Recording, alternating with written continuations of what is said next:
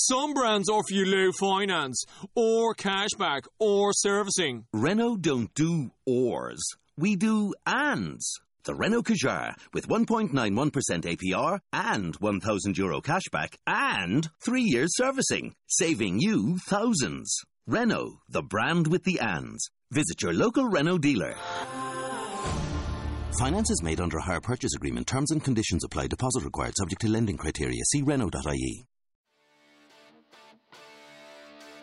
Welcome to another podcast by InsideCarolina.com, the independent voice of UNC Sports, your home for Tar Heel football, basketball, and recruiting. I'm your host, Tommy Ashley, joined by Sherelle McMillan. And Sherelle, basketball season is here. We've talked a lot about it on these shows, but we're finally here. Carolina, of course, beat Northern Iowa on Friday night, has Bucknell on the 15th. But let's talk a little bit of recruiting, Sherelle. I know in season it's a little bit different, but signing day is come and gone. And Carolina at the time had the number one rated recruiting class. Just speak to that and, and speak to you know, White, Black, and Little and their place in Carolina's recruiting class and if there's possible other guys out there. Well, yeah. So uh, they signed last Wednesday, made it official. It is kind of weird because watching, and we'll get to this later when we talk about the current team, but watching Jalek Felton actually play for North Carolina is kind of surreal because he committed almost four years ago and he's just now like getting to North Carolina and playing his first game. So it's always strange to see some of these guys stay committed for so or be committed for so long. Like Leaky Black, he committed at the beginning of 2016, so almost two years ago. Two years ago is kind of when everything started with his recruitment in North Carolina. But it's North Carolina's best recruiting class since 2014. At one point, it, like you said, it was the number one recruiting class. But I think more than anything, it replenishes North Carolina's ability to score. Little and Coby White are two guys who are just aggressive going to the basket, and it'll give them kind of, you know, I, I, don't like the phrase alpha males, but I know a lot of people like those. it'll give them um, two guys who have the potential to do that even as freshmen to step in and be, you know, if not the leading scorer, the second or third leading scorer. And then Leaky um, is kind of the the versatility guy, kind of a jack of all trades who can do a little bit of everything. So there are similarities to the 2014 class. It's not an exact match, but it's it's comparable to 2014 for sure. Yeah, I, I think the alpha male deal, or you know, the Pinson type player, uh, Pinson, of course, will be gone. Um, can those guys fill those shoes? I mean, Roy Williams's teams have always had a guy uh, that would get in your face, at least the good ones, the really good ones. And with Pinson out, do you really think uh, Little and Coby White have that in them from the get go, at least? I think a little. They're both. It's funny because they're both off the court very quiet, very reserved individuals. On the court, Coby isn't that demonstrative. Uh, Nassir definitely can be demonstrative if he gets kind of into it, but don't let their lack of enthusiasm or seemingly their lack of enthusiasm confused kind of with their aggression and their tenacity on the court because both those guys um, they play hard they play hard all the time uh, motor is not an issue for either either of those guys. So i, I think that's going to be important uh, especially when you lose joel berry who kind of you know has that bulldog feel and theo pinson who I, I guess the you could say he has a lot of confidence in himself.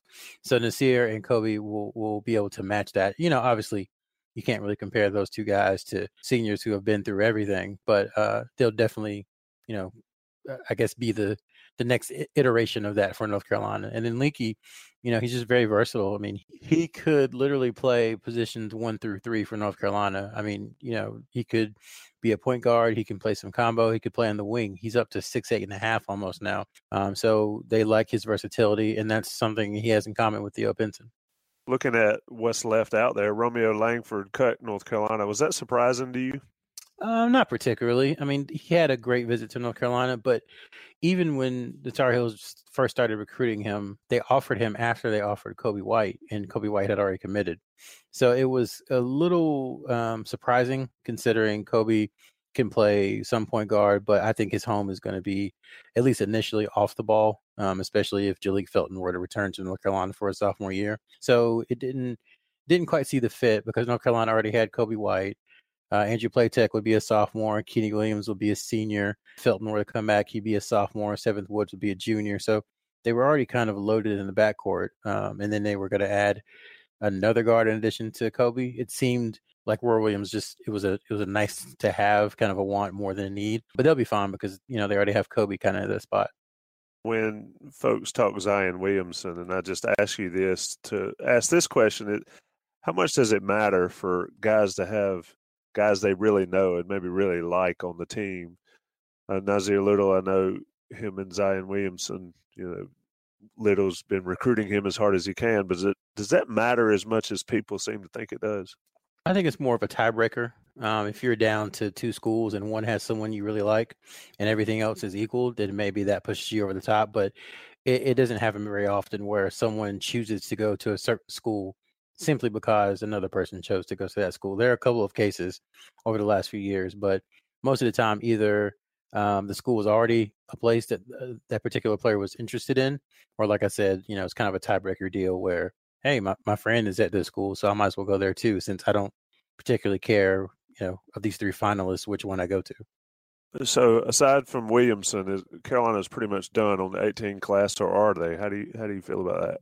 Yeah, that's the way it looks right now. Um, obviously, things can change in the spring. Uh, they've had a, a, few guys they've added in the spring in recent years: Cam Johnson, Garrison Brooks. People forget that Kenny Williams was committed to VCU.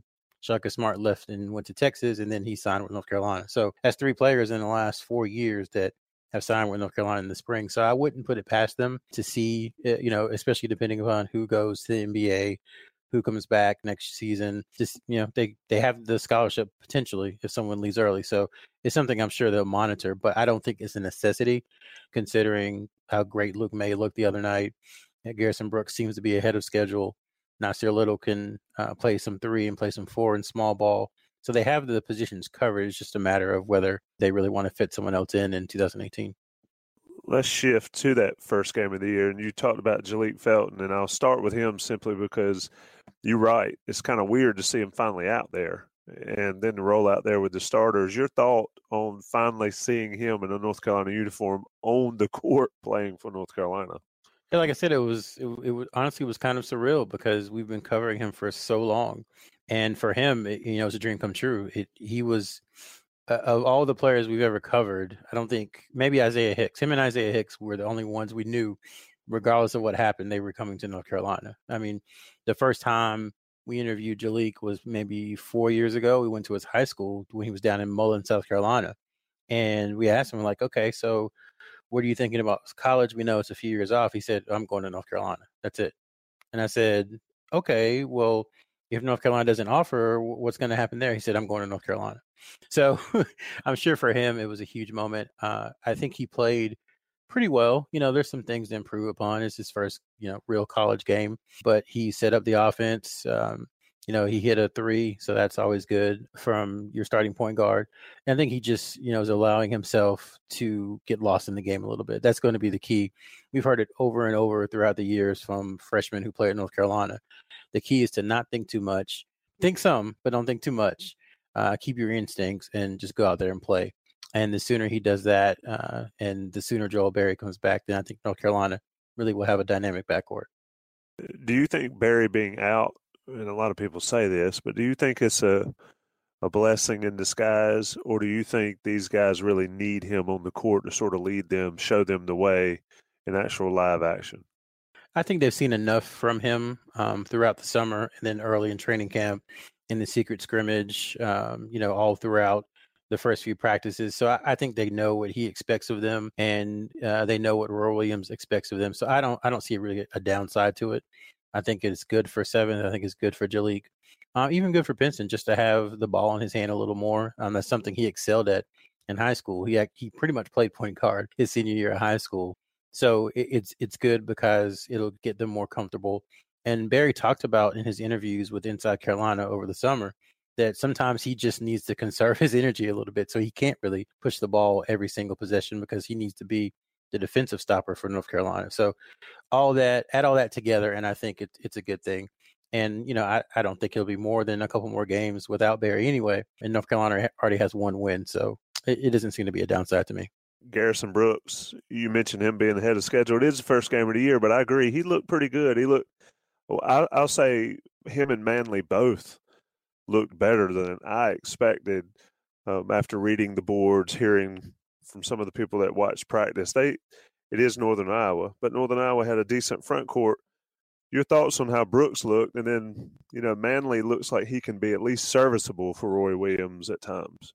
So this isn't. I'm not comparing Garrison Brooks to this person, but I don't know. You know, for those of you who follow North Carolina football, the the thing about Marquise Williams was was that oh, you know, he doesn't practice well, and he never really showed the coaches anything in practice. But then when the lights came on, I mean, he played really well, and obviously led North Carolina to the uh, ACC championship game. Now, I'm not inferring that Brooks has a, a, a practice problem. It's just that you just don't know what these guys are going to do until they actually get under the lights, um, under the pressure, real game pressure.